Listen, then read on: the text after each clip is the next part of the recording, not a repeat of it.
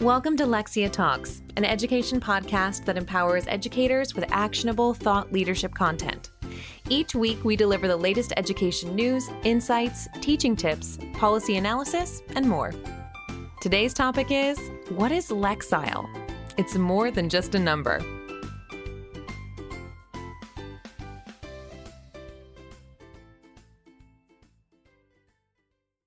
Many state assessments, mid year tests, and reading programs report students' progress using a Lexile score.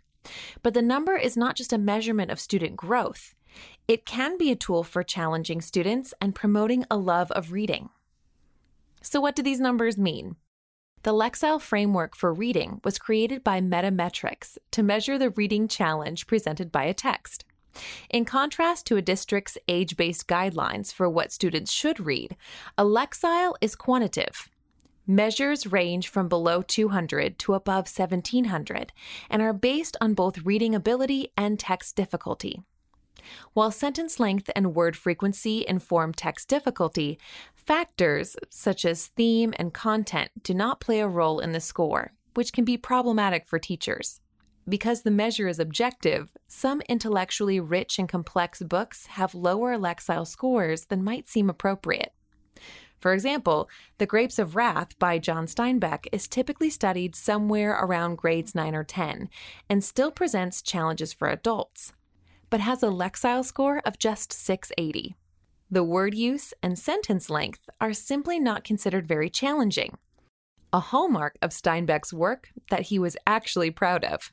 Now that we know what the numbers mean, let's talk about the scale. According to the Lexile framework for reading, there is no direct correspondence between a specific Lexile measure and a specific grade level. Within any classroom or grade, there will be a range of readers and a range of reading materials.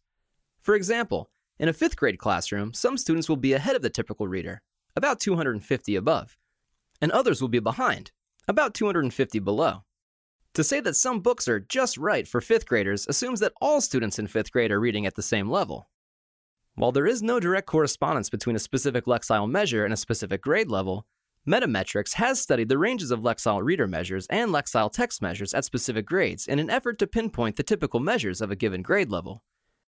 According to its website, this information is for descriptive purposes only and should not be interpreted as a prescribed guide about what an appropriate reader measure or text measure should be for a given grade. Here's some Lexile measures illuminating the difficulty of well known texts. The Cat in the Hat earned a score of 260. Charlotte's Web earned a score of 680. The Hobbit earned a score of 1,000. Walden earned a score of 1,340. The Declaration of Independence earned a score of 1,480. Here are some rules of thumb for teachers. The Lexile framework is not a scoreboard or a contest, but simply a guideline aimed at taking some of the mystery out of selecting the appropriate book for a reader. The important thing for any student is that they are reading, period. With this in mind, never use a Lexile score to guide a student away from something they want to read, regardless of whether the score is too low or too high for their abilities.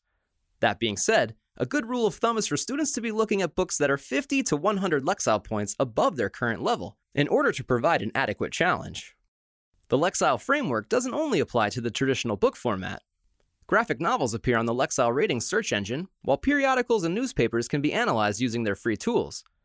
You may want to run some of the nonfiction texts you use in class through the analyzer to make sure they are at an appropriate level for your students. In light of this format flexibility, if a student likes to read one form of text over others, let them. It's also important for teachers to think about differentiation. Previous generations used class sets of a single book, which every student read together, often aloud. That book was probably too hard for certain students, too easy for others, and just right for about 30% to 50% of the class. But the teacher didn't know that. Today, a teacher can bring a variety of texts into a unit, tied thematically but on different Lexile levels, to ensure students all get what they need in terms of challenge. Additionally, online and software learning sources can use Lexile scores to personalize learning for each student. So, what did we learn today? The Lexile framework for reading was created by Metametrics to measure the reading challenge presented by a text. In contrast to a district's age based guidelines for what students should read, a Lexile is quantitative. When used correctly, Lexiles can be a prominent tool for teachers, serving as just one example of how technology and ingenuity are changing the face of the classroom.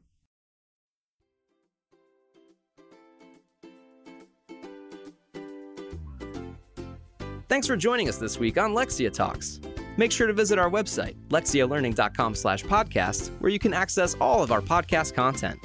And subscribe to us on iTunes, Stitcher, Spotify, or wherever you get your podcast so you'll never miss an episode.